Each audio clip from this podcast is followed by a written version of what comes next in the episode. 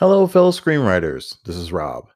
As some of you may know, we've offered the series How to Make a Movie for $1,000 on my Bespectacled Mofo YouTube channel. But you guys have been asking for something more in depth on the subject. And as we rebrand into the Cinema Challenge series, based on your comments and feedback, we are able to offer something in the form of a live virtual workshop just in time for the holidays. Now, we wouldn't offer you guys anything we didn't believe would be of real value. And at $70 uh, for admission, this is the perfect gift for the filmmaker in your life or in your heart who's got a story to tell with only an iPhone and maybe a coffee can full of loose change for a film budget. You can make that dream come true. You can bring that film to life, and we'll tell you how. Included with admission will be your workshop workbook, and during the workshop, we'll take you through pre production to production to post, starting with how to develop your idea into a workable screenplay, what equipment you'll absolutely need, how to feed your cast and crew on a budget, and where you can get powerful editing software for absolutely free. We break down the dream into workable chunks so that success is achievable, even or especially with a day job. And if you sign up now before the holidays, we will also shout out your film. All you have to do is send us the trailer for a thousand for your thousand dollar or micro budget feature within a year of taking the workshop, and we'll promote you on our various social medias related to the Bespectacled Mofo content, as well as the YouTube channel itself. To sign up, visit the link in the description for your first step towards telling the story that's burning a hole inside you. There are three dates available in early 2023 but with limited seating, we believe those spots are going to go filled up fast. So again, go to the link in the description or email me at rob at for more details. We can't wait to help jumpstart your cinematic journey in 2023. Thanks so much for supporting us in this new venture. Happy holidays. And now, enjoy the show.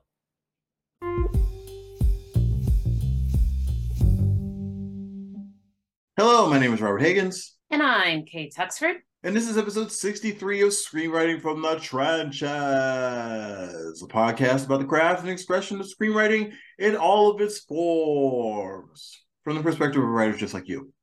Um, in episode 55, Kate Tuxford, we discussed outlining. The way, uh, the only way to go. Yes, yes. But this time it's my turn. We're going to talk about the pants. Um, it's all ah. about pantsing this episode. Um, however, of course, we must, as always, discuss what is screenwriting Twitter, uh, Twitter about this week. Take it away, Zach. It's just another day in screenwriting drama, screenwriting drama, screenwriting drama. It's just another day in screenwriting drama. It's another day in screenwriting drama. And so I found it weird that this the lesson that studios seem to learn, and I said this on Twitter uh, this week from the latest round of trailers that got released, and there were quite a few. But the lesson that seemed to be learned was in a world of Transformers and Indiana Jones, be a cocaine bear. Um, yep. Cocaine Bear just came out of the woodwork, and the first the poster came out and set everybody on fire. And then the trailer came out and it was everything that everyone hoped for. They were like, yes, this is just mayhem with a bear doing cocaine and killing people. Mm-hmm. And people are already like uh preliminary, uh like well, uh pre-calling it. What what uh, what's the word I'm looking for? I don't know. They are already sort of pre-naming this the best movie of 2023. Um just which I, I think is premature, extremely premature. But you know, people love their cocaine bears. Um, yeah, I think I think it's, it's it's this new great powdery white hope for them. Um, I, if, um, I mean, is. I mean, I think I think the thing this is the, the message behind this is number one, re- reboots aren't necessarily i mean every once in a while you get a great you know like top gun 2 or something or right indiana jones trailer looks a lot better than crystal skull but you know for the most part people are kind of excited with a brand new in this place incredibly stupid but actually based on historical events idea well, I, there were people who seemed really excited about the things, and from a writing standpoint, you know, of course, the um, screenwriting Twitter, I saw um, a lot of people sort of bringing back. There was another period we had of a few years ago where people were doing nothing but slutty titles. Something else had come out, and so then all these people wanted to put down like slutty titles. Oh, like Um, fuck buddies and yeah, Heroin Rabbit, which is from Yeah. Jay Serrano, and um, and then I was talking about my movie Wagner's Roost, which is about uh, a demonic moose, a demonic horny moose, and Noah Harold, whom I love. Uh, shout out to Noah Harold, suggested the um, the title, a retitling of the movie, "Fuck Moose." Um, which I'm, I'm almost sort of with, like you know, even if it's just to get like noticed because uh, another uh, screenwriting friend of ours, um, Brad Johnson, was saying like if you had a really good log line and the title "Fuck Moose," you could probably get a read request for almost every person that you query. Um, because who wouldn't want to read a movie called "Fuck Moose"? Yeah, I was gonna say my old boss sometimes would request reads as a like that he found interesting and put them on my desk just to see like what my reaction would be. Mm. Like, here, you're gonna read this today. So Here, bare here's minimum. Yeah, have fun. You're welcome. Yeah, and you're like, oh my god, did you really just put a script down on my desk that is called "Fuck Moose"? Yeah, exactly. Jesus Christ. Um, but yeah, so I mean, not to say anything against the trans the Transformers trailer actually looked pretty good. And Indiana Jones, well, I'm gonna I'm gonna leave my comments off of that. I, I just I'm not feeling Indiana Jones. I'm like if, you're getting beat the if you if you're getting your ass kicked by a, an almost 80 year old man, um, like what are you doing? What are you doing? Harrison Ford is old as dirt. Um, you know, like I I sleep wrong, and I and and and, and like I, I I'm in pain for days. Harrison Ford is in his 80s, or close Maybe enough to 80. maybe he sleeps right. I guess so. Like All that- Star Wars money. that teacher's money. You know, Indiana Jones just sleeps right. You know what I mean? He's part of that elder generation, the greatest generation. So they they don't they don't have back problems. Um, they certainly don't talk about them. They just Yeah, die they just- yeah, they just- over. yeah, they just up and die. Anyway, I, I you know, whatever. Indiana Jones five, sure, why not? Um, Dial of the what is the title? Indiana Jones and the Dial of Destiny. Come on, guys, that's the worst title I've ever heard. Yeah, I was gonna say why the alliteration? There's no other alliteration. Indiana Jones dial. of That's Destiny. such That a feels- terrible title. It feels like a Dora the Explorer episode. Dora the Explorer and the Dial of Destiny. Yeah. and all these people who like usually rail about like nostalgia were just like, oh my god, the John Williams score. I just want to, I want to, I want to live in it. I want to, I want to, oh, this movie. And I'm just like, I'm looking at it. And uh, my biggest problem with it, I think, just from looking at the trailer, I do love even- you preface this as you're like, I'm not gonna talk about it, but here you are talking. Yeah, here about All right. Well, this is the last thing I'm going to say about it. But like, the, I'm looking at it, and it doesn't look like the other Indian. It looks does it does look like Crystal Skull, um, in terms of the thing. But uh, you know, you look at the first three Indiana Jones movies, and I know those were shot on film, and this obviously was not. But you're looking at it, and you're just like, this doesn't. This doesn't look like an Indiana Jones movie. It, uh, but anyway, that's whatever. I guess uh 2023. Uh Indiana Jones or Cocaine Bear. we'll see what happens. Make it a double feature, and then Uh, you decide which one is for you. Oh god. Um speaking of cocaine bears, Kanye West uh dominated the news. He makes he makes our screenwriting Twitter reports here too monotonous because it's Yeah. just like, what is he up to? You know, it's that's it. Yeah. yeah, I Uh, don't it would be we could do an entire podcast on Kanye West's antics, but he I just for this is for me it seemed like, you know, sort of interesting thing about this from a screenwriting perspective um is when Kanye West showed up to the Alex Jones InfoWars uh talk show whatever and managed to make Alex Jones look like the same person in the room.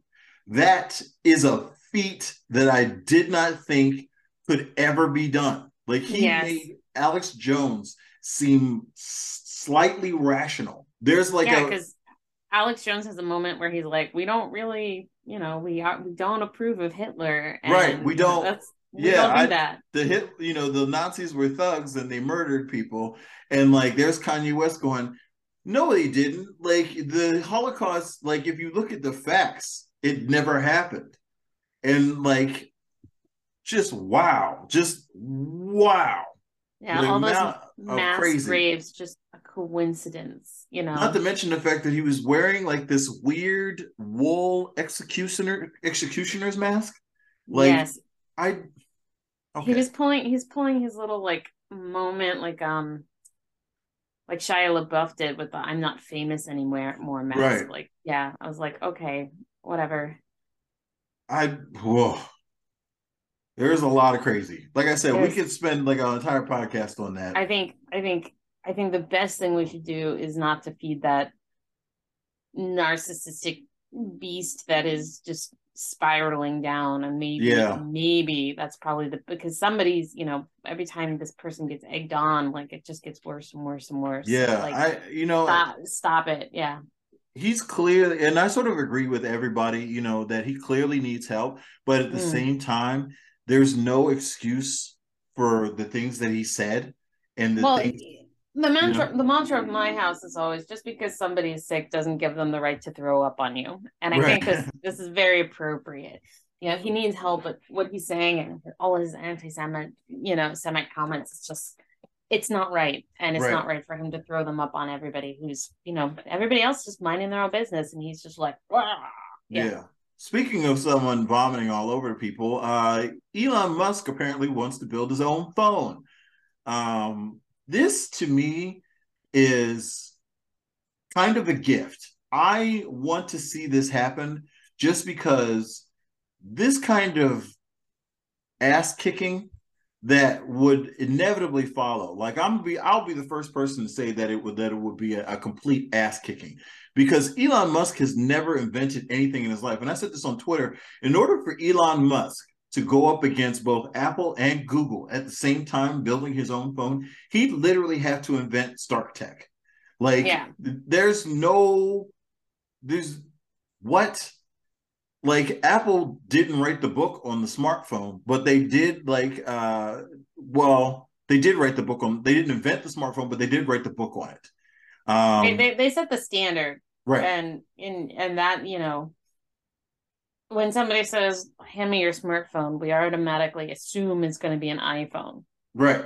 Um you know, and then we get a the samsung or google and we go oh that's that's different that's cute. yeah Um so, so you know, i mean i think he's just i don't know i i am all for it because every time he does this he's just wasting his money yeah, I, I would it- you know and I, I enjoy that because he's going to be paying somebody to just spin circles and, and lose money. And Tesla stock keeps going down, which is delightful. yeah. I just feel And like I say this know, with Schadenfreude, obviously. yeah. but my thing is is like the ass kicking, like the public ass kicking. That like you know you you'd never expect like a like a treat a, a team up between Apple and Google, but they absolutely would team up to put Elon Musk out of business. Yeah. Um and the the whooping that would that would follow as they like dragged him in their advertisements would be absolutely beautiful. And I'm sure if Elon Musk made phones as well as he makes cars, um, there'd be a lot of problems. Um, you know, the first line of anything has a significant amount of problems. That always happens. And you got to come out flawless in a, in a landscape that is already oversaturated by the two phone companies. Um, like, what are you doing? Like, yeah. What are you doing? And he's what, 20 years behind? Yeah. Just, you know, no big deal, 20 years behind. So yeah, okay. But I was sure. gonna say that the, the best thing he could do would be like do a takeover and get some technology from another like third party. I don't know why I'm giving any business advice, but you definitely have to buy something they don't have. My thing is, is like, why would you like? People keep saying, "Well, he's protecting free speech," and I'm like, okay, That's why he banned Kanye, right? right? He did ban Kanye. well, you know, um, you know, some cocaine pairs you just you can't let them run rampant. Um, but yeah, I, for me, it's like I don't. If you, why does like free speech mean people running around saying the N word? Like, why is that a thing? Like, why is it that like all of a sudden, like you know, we have to we have to platform these other people? Like, it was so great because all those people had moved to Truth Social, and it was just like so much less of that.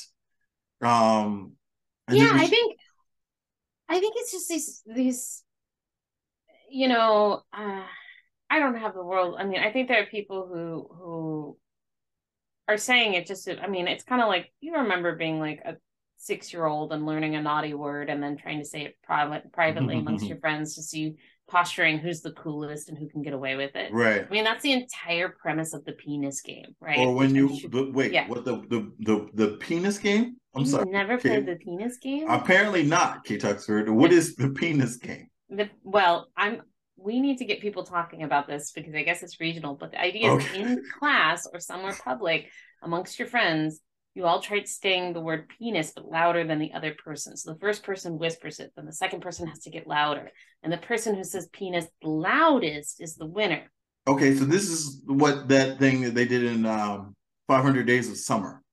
Um okay. yeah see it's real Okay. Yeah. All right, Kate Tuxford. we I we've now learned Rob has never played the penis game. No, I have use- not played You can use game. other words, but penis tends to carry very far because of the hard consonants. The question is has Elon Musk played the penis game? Um I am 100% sure he's doing it right now. It's funny Wow. when you're 10 or maybe even like 12. But if you're doing it when you're, you know, how old is he now? 40s, 50s? I don't know. Yeah. Sober, you're just sad. Um, speaking of sad, um, screenwriting Twitter is was dead. It seemed like for a few weeks. Like there, were- after Elon came and took over, it was hard finding anything in my feed that was sort of screenwriting related. Everything was like Yeah. the world is on fire. Yeah. Um, but I'm I'm starting to see there's sort of um, you know, people have multiple accounts now, and everybody's sort of spread between like Mastodon and Hive. Hive was like the number one social media app last week. Um, Hive. and but then you know, then of course the amount of people migrating there forced them to shut down um, because Yeah. they weren't ready for it. And so, but you know, people are sort of because you know, as Cindy Bagel was saying, there's there's you know, as much as these new apps, you know, don't feature um, Nazis or uh, white supremacists, you know, they also they don't have you know the sort of um, they don't have the community, um, and that's you know, screenwriting Twitter, you know, that well, I was seeing a lot of people, you know, st- even this week, saying that they got jobs uh, by you know, uh, screenwriting Twitter. Um, they make friends, and you know, you and I both have met uh, a lot of cool people. Sometimes uh, uh, in real life, and sometimes just you know over the internet. You know, as we continue to, um, yeah. you know, network because that's very important, and, and you know, in this line of work. But um, you know, I I don't know. I love screenwriting Twitter. I'm glad to sort of see it make a comeback. Um, it's it's it really feels like you know sitting in a bar um, when there are a bunch of zombies outside. You know it's only a matter of time before they break in. It's like the last act of Shaun of the Dead. And and uh, one of them has been bitten and hasn't told anybody. Right. Right. We're gonna have amongst screenwriting Twitter like a secret racist troll that we're like, E two, I who who knew you were secretly here all along? Yeah, the whole time. Oh no. No. But yeah, this it was uh I'm hoping that you know that that we can um sort of get back to things as the you know the way they used to be, but I don't I just don't think that's possible. But it was nice this week at least to see screenwriting Twitter being screenwriting Twitter somewhat Yeah, when we weren't I talking about Kanye West being a Nazi. Um yeah. I it's you know, it's kind of like Elon Musk built the Tesla phone, right? The last thing we talked about. right. uh, you know, it's Twitter's been around so long, establishing that community that whatever's going to potentially pop up needs to like kick it in gear if they're really going to, you know, catch that attention, take that over. hmm I don't know if you remember the days of MySpace, but you know, Facebook had to come in full force. You know, it had Right. to be better, sharper, less ads, less annoying, more people on it, et cetera, et cetera. Like it had to do a lot to get people to go, oh yeah, I need to go over there. Yeah. Also, you didn't have to like suffer through like listen to people's shitty music that were like playing on their like profiles. Remember that? I found I found some good bands. There were some, but like there you get to Yeah. a, like somebody's page and you'd be like, "Oh my god, you listen to this?" Enough Yeah. that you like post it, and you couldn't get rid of the sound. It was just like there. That's it was true. like it was just awful, and I Yeah. remember just like, "Oh, I don't have to deal with this on Facebook." yeah, um, exactly. People have to like post the sound, and now you got to click on it. Plus, Facebook had that sort of uh this sort of exclusivity exclusivity thing when it first started out, where you had to have the right kind of kind of email. I remember it was like, "Ooh, do you Yeah. have a work email? Ooh, do you have a school it- email?" and as we know from social network it was various schools that went to first it was like Right. ivy league schools had facebook so like if you were in you know mesa community college in arizona Mm-hmm. like that was something you weren't on and you wanted to get on and then it eventually came to you yeah Right. And then, you know, it was like that whole thing where it was like, oh, yeah, uh, I've got an invite, you know, I can send it to you, you know, that sort of thing. People would get the on same there thing with like, gmail yeah people Yeah. people would be like oh i got I remember that, email yeah. invite. and it was like ooh ooh um i think i think if hive or mastodon which we didn't even talk about but mastodon is just um confusing for a lot of folks yeah, um i've only peeked over there so i don't have a full review of mastodon um if I don't know. yeah it's fine it's fine uh, Yeah. I've been really just hanging out on various discords of screenwriting groups right now because uh, Discord, I think, is definitely having the, the the best sort of thing because it's already sort of there and can Mhm. handle like large groups of people, and so you don't have to worry about um Yeah. sort of the thing crashing. But if you're, you know, if you don't mind like sort of chatting the way that you know people used to do in IRC in like the '90s, like you know the late '90s, early 2000s, you know, then Discord is for you. But Yeah, Again, it's not it's as not- fun and whimsical. You can't search by topic. You just Right. get that, you know, what people are posting right now, and that's it's very sort of sort Yeah. of individualized in terms of the groups that you're in and stuff like that it feels like each each discord is its own community um where it doesn't feel like you can step outside where it's like you know screenwriting i mean twitter you, You- know you can be you on can. screenwriting twitter and then sort of you know hit the trending and then go to a completely different thing you know Yeah, yeah. Or you can search by keyword. I think you Mm-hmm. can follow individual people on Discord, but like what I love about Twitter is it's the people I follow. I get their posts first, so I'm like, oh, now I know what Rob is up to. This was Right. Rob's day. Versus, you know, I have thousands of followers and people I follow. So like, if I, if not, I it would just be like swimming. You know, I'd never find your posts. right Um, so yeah, absolutely. It's a it's a hard thing to to try to surpass. I'm I'm not against it. I just honestly kind of hope Elon will sell it on down the river yeah or uh, i don't know we'll, we'll we'll see what happens to, to Stephen Um, King. That's my goal. Stephen King yeah. and then he's like, twitter is that's my fantasy. Twitter is what it should be all along. Maybe Stephen King can have a monster eat Elon Musk. That would be uh the best case scenario. Maybe it would Yeah. be stephen king's cocaine bear eats um elon musk. And there we came all the way around. Um Pretty sure he had a cocaine dog, but okay. but um okay so the topic of this week is pantsing. Pantsing k tuxford. This is how it gets down I know. I Um, feel like I feel like you're ready to get up and dance on my sadness right now. We're talking about pantsing. You know what? I mean, and this is the thing. Um, like I recently found out this week um that the one of the biggest movies of the year, Barbarian, was written uh pantsed. Um, if you That makes sense. yeah, if you look at if you listen to um the podcast uh Script Apart with Zach Cregger, um, you know, he talks in depth about his sort of pantsing process where he just he was writing something and he just was trying to get to a place where, you know, and when he got bored, he turned left. Um and just, you know, went to wherever like, you know, his sort of passion took him. And that to me is sort of like the the key because for me like at, at like you know like zach was saying like if you're writing something and you don't necessarily know where it's going but you feel like you know where it's going like you you know the thing is is that we've all seen movies everyone you know that you know well, well hopefully you've seen movies um you know if you want to It'd be movies amazing if somebody stumbled across. started screenwriting. podcast, I was like, I don't watch movies, but you, I've actually, you know, you and I have probably both met those people. Like, I don't watch movies.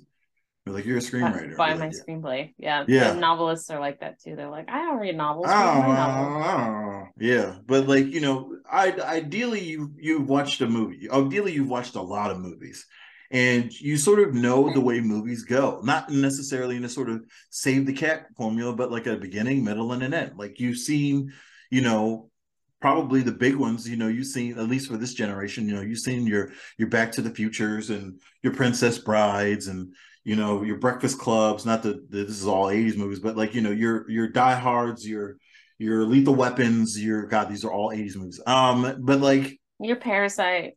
You yeah go. your parasites you know you've seen you've seen movies you know You've how seen some interesting stuff. Yeah. right you know how the structure of a movie goes you know how stories get told so you for me it's just like the first thing that i the thing that i try to do when i you know as a as a writer is i'm just watching the movie in my head i'm Yeah. just like i have an idea i have these characters the thing that i might do which doesn't really count as an outline is that i might write out the histories of the characters so i know like where they're coming from um I might do that. I have I've done it without. There are certain scripts like my script American Monster, which just came out fully formed.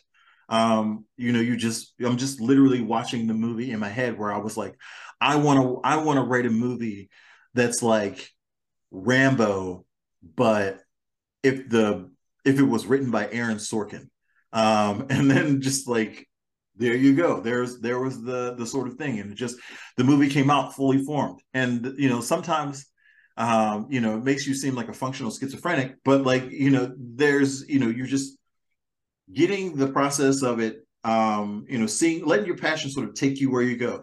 You know, you just sit down and you're just, you give yourself permission to be on the page and you're just almost like a stenographer. You're just getting it all down and, you know, go through and, um, like, uh, just getting the script down and just like, when you get bored or when you think the story is being too like predictable if you're like i would i would see that coming go left and because Mhm. you don't have an outline you don't have like a thing that's weighing you down you just like okay we'll go over here i remember when i was reading like when i was um when i was um when i was writing around the world there's a moment in the film where i was like that's dangerous and there, there's a moment that happens in the film where like i had the two characters like sort of get into a physical co- confrontation um, in the middle of the movie. And I remember thinking, that's really dangerous.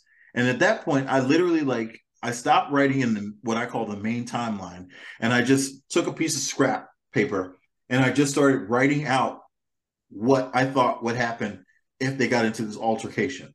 Right. And it was so good that I was like, okay, all right, that's good. And then I went back and rewrote it in the in the main timeline. But it, I was just I was just giving myself permission to go and be like, okay, this is all right. Let's go off book. Um, and I feel like that's sort of what pantsing sort of gives me the freedom to do. Yeah. Um, but the thing is, is that just the same way that you that you have to, you know, that you we've all seen movies. You have to know the rules. That's the thing about like pantsing. You have to know sort of the save the cat structure. Even if you like, even if you don't want to follow the save the cat structure, if you listen to Zach Cregger when he talks about it, he also talks about the fact that he, you know, he writes movies beat for beat, sometimes by the save the cat structure. So Yeah. you know what it is. But I know, you know, you have to know the rules so that you can break them. Like, Yeah, and I think Um, I'm gonna say I'm gonna argue if you study structure, Save the Cat structure is just a three act structure, Right. You know, and and it's it's classic. It's been around for ages, and there are different perspectives. But one thing about that structure is it basically makes sure you have a new plot point to push the story forward every seven to eight pages. So Right. no matter what, it's reminding you like, hey, don't don't idle. You know, you've established this, now move on. You know, it definitely reminds you to like skedaddle. Yeah, I I always treat the um I remember this is the, the sort of trick that I do when I'm pantsing, is I always know that if my script goes over hundred pages, immediately somebody's gonna go, ugh. You know what I mean? 90 to 100 pages, you're good. Somebody's Yes. like, all right. But if you go over 100 pages, you know somebody, even if it's like, you know, a few pages, people are just like, ugh. Like, why are you Yeah. special? So you know for immediately, like, so I immediately in, like treat that as like my own kind of ticking clock.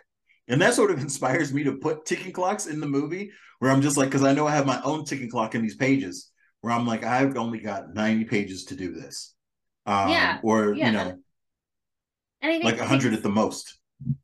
I think it's nice to you can always when it goes in development add more pages when somebody gives you a note or something. Right. But it's almost kind of like I just feel like there's a sense of like purity that you've made it lean and mean and like you just have it boiled down to your story so that you guys can all agree on something. You know, that that they're like, this is the story we're excited about telling. Sometimes when I've had scripts, I haven't had a script really go over 100 pages in a couple of years now because I'm a 90 page Steve Outie. Um, but uh, Braggadocious. I know, I know. Um, I also do TV pilots, which are nowhere near Mhm. 90 pages, so that's different. Um, but the the thing about it is it's very hard for people to then suggest cuts or areas that are um lagging because there's no room to lag Right. you know and and sometimes when there's a bit of fluff or something that's when a person starts going oh well, what's this here and they start tearing it apart or trying to incorporate it more or you know but if you don't have it they can't they can't find fault so it's Right. kind of like you you only want to put stuff forward that you're like no i need this i'm willing to fight to the death for it Yeah, the the you know one of the scripts that I that I keep optioning, um, Sovereign Citizens. um, you know, like I, the original script was 96 pages. It was a very Nice. tight 96 pages. And when I got the option back, they were just like, "We want it to be, we want these changes." And I was like, "All right, fine." And then, but I when I did that, the script sort of ballooned up to like a 110 but they were fine with it because they asked for the changes. And then they didn't when you know i had done the changes that they'd asked for and they were fine with the script blowing up past what it had been. But that was after they at, make asked me to make changes. But well to then they read get it to yeah they get to put in their stuff. It Mhm. then became customized. Exactly. But the, you know before when they when they was like oh this is a good template for us this is what we want. This is a story we'd like to tell. 96 pages. That was you know the door to get in the door you had to follow follow the rules. Um, but then afterwards like you said it, it- you know when they want to customize it when they have producers notes and things like that that's when you can sort of you know add on pounds if you have to. Um, but Yeah, and only it- and only then and it's it's it's not that your story isn't complete before then but everybody you know it's you know everybody sometimes wants to put on their own custom Mhm. you know ownership and and giving that to them makes it feel like it's their project so having that space is just always great Right. um and also it gives you room to like not cut something that's important because sometimes if like an exec comes in and it's like i really need this one scene you might have to cut out a necessary important scene if you have a long script you can always tag that scene in and then if you film it and go yeah that script you know that scene that the exec want died on the cutting floor fine you Right. know because you still have your full story right that's a champagne problem because at that point the movie's already been made yeah but um you know the other thing is is like I, would love to have more champagne problems Yeah, so life. would I. K Talks great. Um, the other thing is, is like when you go left, um, you know, and like I, I like I talked about, you know, there's you know, there's times where you're like, ooh, this is kind of scary, which is good because Mhm. if it's scary, then you're like, ooh, that's you know, if it touches you in a place where it just makes you nervous, it'll make the audience nervous theoretically. But if Yeah. you're in a place where you're just like, oh, oh wow, okay, so don't be afraid to do that because you know, even if it's not necessarily set up, you can always go back and put it in. And sort of the, the caveat to that, sort of part two to that, is that I believe, and I will die on this hill, that the any solution to your script is almost always in your narrative. It's all if you have a third act problem, go back to your first act and set it up with something that's already there. I guarantee you, this is one of those rules. and I know most rules are like, you know, every rule is nine out of 10, but I really feel, feel like this is one of those nine out of 10 or 10 out of 10 rules. The problems that you're having in your third act, the problem is not only in your first act, but it's all the solution is already inside of the script. Yes. And I feel I want to add that I feel that's often the way for like a twist as well. I was talking about this the other day in class and um you know, if you plan a movie and you already plan all your twists, you don't really have room to find out what would be a twist for your characters or what would be a very specific mm, for them. You know, like Barbarian, for example, since you brought it up, like there's some twists and turns in there. But if Right. you if you went in and planned, okay, it's page 10, now it's time to have my twist, and this is the twist, if you're writing to that, then as you saw Barbarian, and uh, it's on HBO Max right now for anybody who hasn't seen it. right. Um, you'll miss some of these like subtle like oh wow this is particularly twisty for this character or wow Mhm. this is particularly something bad because we've spent so long with them. So i always think like things like that like your twists your extra layers those are great for like a second or third draft once you you know stephen king mentions this on right in his book on writing which is he doesn't really work on his his um motifs until he writes a first draft and sees what naturally kind of Right. came, What came, up. out of like the script? Yeah. What came out in the book in the first time? Yeah. Yeah, and he specifically mentioned Carrie once he finished the draft of Carrie. He's like, "Oh, blood! I blood keeps coming here. She has a period, like all this stuff." And so he realized, like, "Oh, that's a motif. Right. You know, that's that's what where I'm naturally going with this story." So then he leaned into it. I think too often when you're writing that first draft, you think you have to have like all your symbolism, right. all your themes, you know, and really, you know, a lot of writers I know who pants like Rob spend their first time just watching their character going on a journey and seeing where they wind up. Yeah. Um, I think I will say that a lot of the biggest problem with pantsing is sort of the compression of time because Yeah. you always you some you sort of always end up like writing like what happens next, what happens next, what happens next. Um, but you know, you just sort of you have to understand that and again, this is knowing the rules where like, you know, the the compression of time is going to be natural unless something is happening like in real time, which is why I think I write a lot of real time movies. Um, but yeah, there's there's got to be sort of a compression of time. But the other thing is that I the the reason why I pants, and this is one of the things that I feel like, or reason why I don't outline, is because I don't write anything I don't like. Um, yes. Unless we're getting paid, then we'll write it. Right. Then right. Um, in a spec script, you know, you know, there I have people who say things like, you know, like, oh, I wrote this and you know, I didn't think it was that strong, but you know, this was in the outline. And I'm just like, no, man. Like I I I, I the only thing when I write something and I finish it, um, like when I get it to the place where I'm actually sending it to people, I already like it. Now that doesn't mean things aren't missing. And I can certainly that like I'm not saying that I'm perfect, but I haven't written anything that I don't like. Um, I'm not writing things that I'm bored with. And so for me, like, you know, it's interesting to me. Um, it gives me like a because I've had those experiences where I have written things with an outline, and then, you know, and going back and rewriting and trying to make it work. You know, it feels like work, but like, you know, whereas like I feel like when I'm when I've written something that just came out of my brain just off the dome, when I go back, I'm just I'm just strengthening what's already there. And I feel like, you know, oh, that's a good idea. Somebody will give me a note.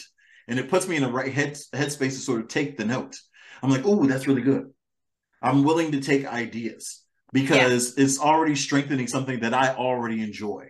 And so it just gives me that sort of freedom to um, be in a space where I can take criticism much easier than like somebody will say something like, well, you know, in the first act, you know, so and so did the thing, and you never really sort of pay that off, and you're like, oh, Yeah.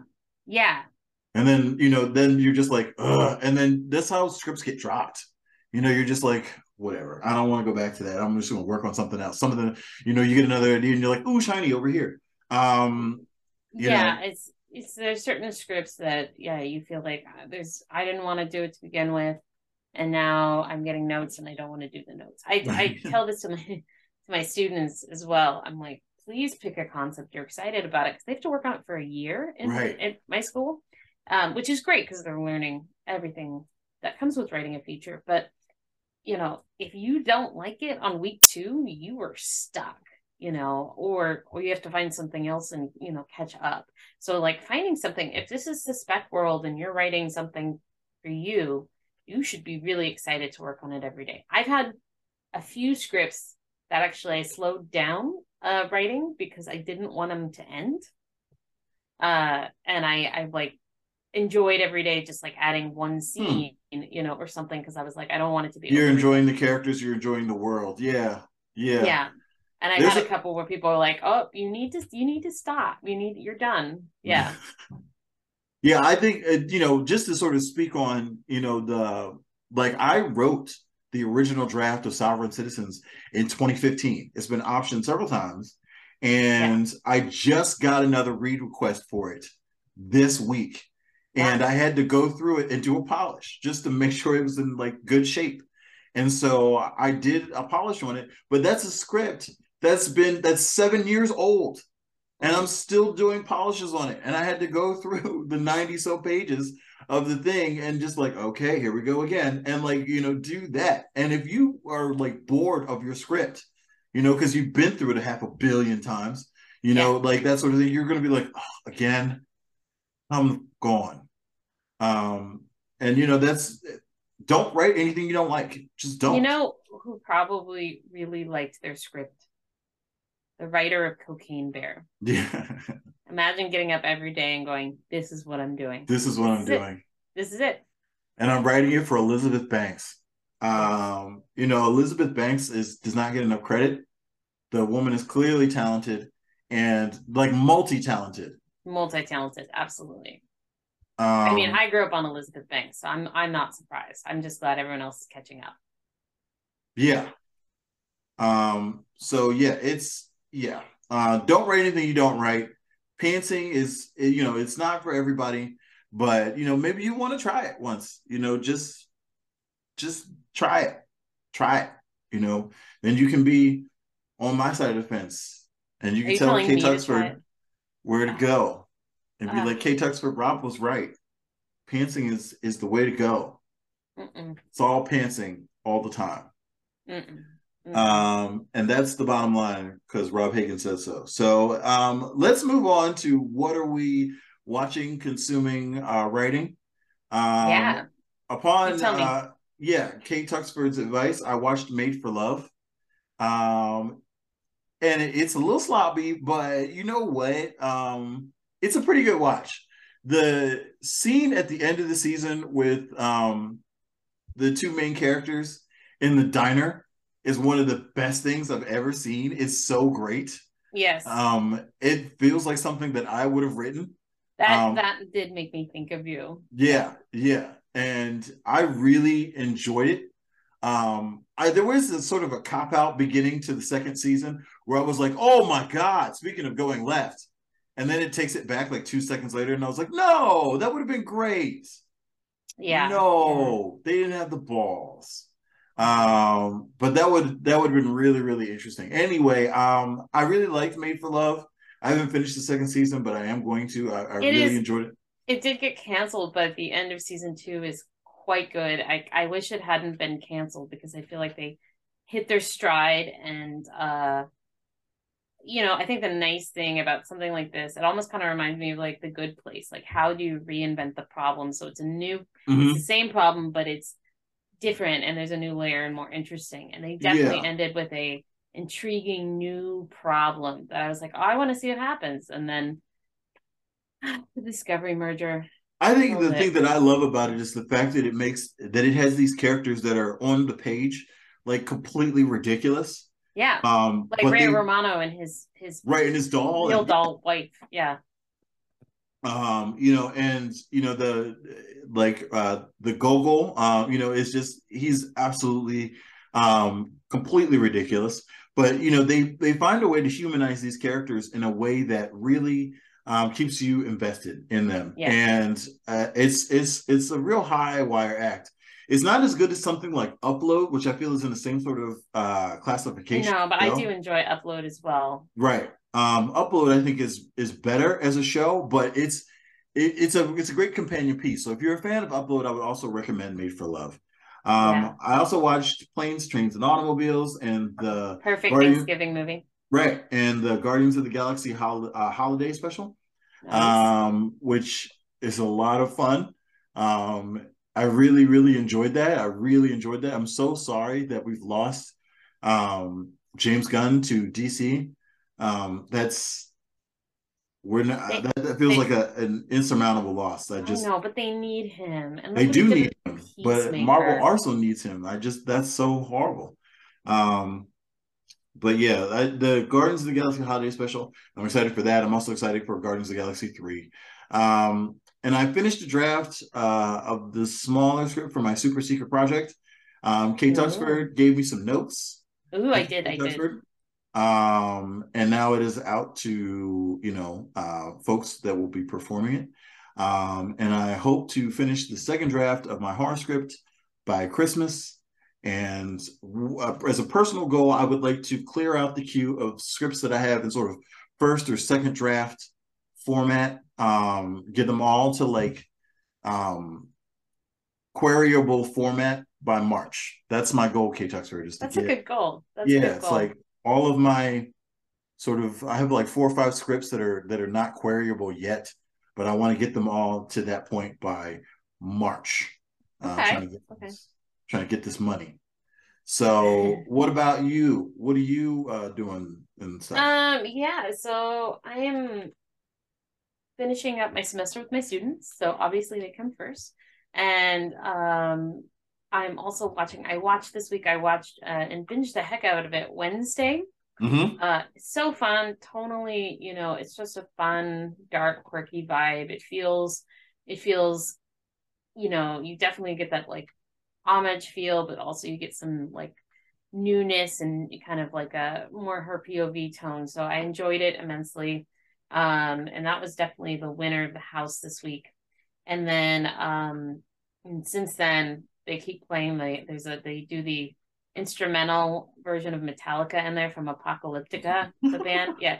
And so that that's been blaring in my house while we put up Christmas decorations. Um, Merry Christmas, indeed. Yes, yes. Um, so that that was really popular. My family, I was on set last weekend, um, which is part of why you and I didn't have a new podcast. I was Right. being, um, and uh, my family took that moment to go watch Glass Onion without me. Sons of bitches. I know. I was like, I thought I loved you. I was buying Christmas presents for each and every Yeah, I. I'll be like, nope, Amazon's getting returns this week. Fuck you guys. Like, yeah you know, so so i'm getting over that and i'm gonna i'm uh planning with my friend julia white we're gonna do a a amc stubs uh month of bin- movie binges at the theater as a as a way to fill the hole in my my. heart yeah well, um, that sounds like a good time. Um, oh yeah i'm writing sorry i'm so sorry i'm finishing a, a queer rom-com treatment i think that i tell you about it based on an edith wharton novel so I think really you did, yeah. Yeah, I'm really excited. It's the treatment is about done. And then um I don't know if I'm gonna write it right now or not, but I definitely wanted to like have a complete take. Um Yeah. and it's a very like fun to read treatment. You know, sometimes treatments are just for you and they're not fun to read, but my treat this treatment is for other people to read. So it's I got to use some like fun prose. Good times. Yeah. Um, this week's resource is um, the Moleskine Volant journals. Um, these journals, So, Rob. Yeah. yeah, it is. Um, these are my best friends uh, because I can capture my thoughts as they fall out of my head. Um, I, you know, I keep multiple pens on me at all times. Um, and I usually never go anywhere without at least two notebooks on, on me at all times. Um, so, but these these journals are usually one of them. They come in uh, pocket size and also longer pocket size. Um, and I keep them in my back pocket, and they, they were they were sort of instrumental, um, especially when I was working uh, building houses. And I would just get an idea, and I was like, I don't want to lose this idea, and I would just write them down and get like. Sometimes it would be just like a piece of dialogue. Sometimes it would be like a whole scene. Um, Yeah. And these things are just really, really great. Um, they're durable um, because I'm very hard on these things because they're constantly in my pocket. Um, and you know, if you're building houses, you're like working and you know moving around, and the constant friction and stuff like that will tear most notebooks apart, as I've seen it happen. Where Yeah. it'll tear the covers apart and tear the things off. And but these moleskine volant journals are tough as nails, and the covers do not fall off, and they're great to write in. Um, the ink shows up really great on the page um they just have a really great um you know things and then the, the back of the journal they have pieces that you can pull out um so if you want to write something that you have to like you know per- pull out like with perforated paper they have Mhm. those. Um they're just really really great. And um you know it's i think it's great to have something you know that sort of allows you to capture your thoughts um for a lot of us out there like adhd and Yeah. you know you just i hate it when i lose my thoughts. And so i constantly have one of these things on me to keep me from losing my thoughts. There are links in the show notes Um, and you should check them out. They're not really that expensive. Like you get a pack of three for like 10 bucks. Um, and they're just really great. They're they're uh pack of two or three, three for the small ones and two for the the the not small ones or the longer pocket ones. Um, but yeah, they're great and um very much durable and, and and worth the money. And so that is my gift to you this week. Um That And that's a our nice sh- one. yeah. Um, Yeah. That's our show. Screenwriting from the Trenches can currently be found on Anchor, Apple, Google, and Spotify podcasts, as well as KevinOmar.com. Our screenwriting Twitter drama theme song was written by Zach Morrison and used with his permission. And hey, since we're a new podcast, we'd appreciate it if you dropped us a like or rated us five stars on whatever platform you patronize because Algorithms. K Tuxter, we had our wrap this week, um, our our Anchor or Spotify wrapped, and it had some very interesting statistics. Um, it was like like uh, for I think about for 15 of our readers, we are 15 of our listeners, we are their number one podcast. Um, it's not a lot, but you know what? It's nice to know that there are certain uh, members of you out there that for us, we're your go-to, and I appreciate you all. And and that Um, makes you our number one in our Yeah. hearts. Yes. Thank you. Thank you. Uh, so for those of you who do have us um, as your number one for questions for us that we can and will answer on the show, please email me at rob@bespectacledmofo.com. You can find us on Twitter still. Um, I am at Bespectacled Mofo. I am at K underscore Tux. Zach is at Zach Morrison 18, and these things as well as my YouTube channel, where I have a digital series, How to Make a Movie for a Thousand Dollars, which is soon to be replaced by the Cinema Challenge series. Um, which there's some information coming up about that at the end of this podcast. Keep listening after we close out. There will be um, some information on something that we are offering. Um, all of those will be linked in the show notes. Thanks so much for listening. We hope that you will continue to do so. Now, stop procrastinating. Those pages aren't going to write themselves. To the beloved listenership of this podcast, we'd like to offer you a present for the holiday season. As some of you who have listened to our, you know, final boilerplate, uh, we offer a web series on my Bespectacled Mofo YouTube channel, How to Make a Movie for a Thousand Dollars. But some of you guys have been asking for something more in depth on the subject, and as we rebrand into something that we're calling the Cinema Challenger Cinema Challenge series, based on your feedback, we are able to offer something more in depth in the form of a live virtual workshop just in time for the holidays. Now, we never offer you guys anything that we don't think is of real value. And at $70 for admission, that's 30% off. Uh, this is the perfect gift for the filmmaker in your life or the one in your heart who's got a story to tell with only an iPhone and a coffee can full of loose change for a film budget you can make that dream come to life. And we're going to tell you how. With admission, you'll get a workshop workbook. And during the live uh, webinar, we'll take you through pre production all the way to post, telling you how to, to develop your idea into a workable screenplay, what equipment that you will absolutely need, how to feed your cast and crew on a budget, and where to get powerful editing software for 100% free. We break down your dream into workable chunks so that you can reach success, even with a day job. And if you sign up before the holidays, we will shout out your film. All you have to do is send us the trailer for your $1,000 slash micro budget feature within a year of taking the workshop, and we'll promote you on all of our various social medias related to the Bespectacled Mofo channel, as well as the YouTube channel itself. To sign up, visit the link in the show notes for your first step towards telling the story that's burning a hole inside you. There are three dates available in early 2023, but with limited seated, those are going to fill up fast. So, again, go to the link in the show notes or email me at rob@bespectacledmofo.com for more details. We can't wait to help jumpstart your journey, your cinematic journey in 2023. Thanks so much for supporting us in this venture and happy holidays.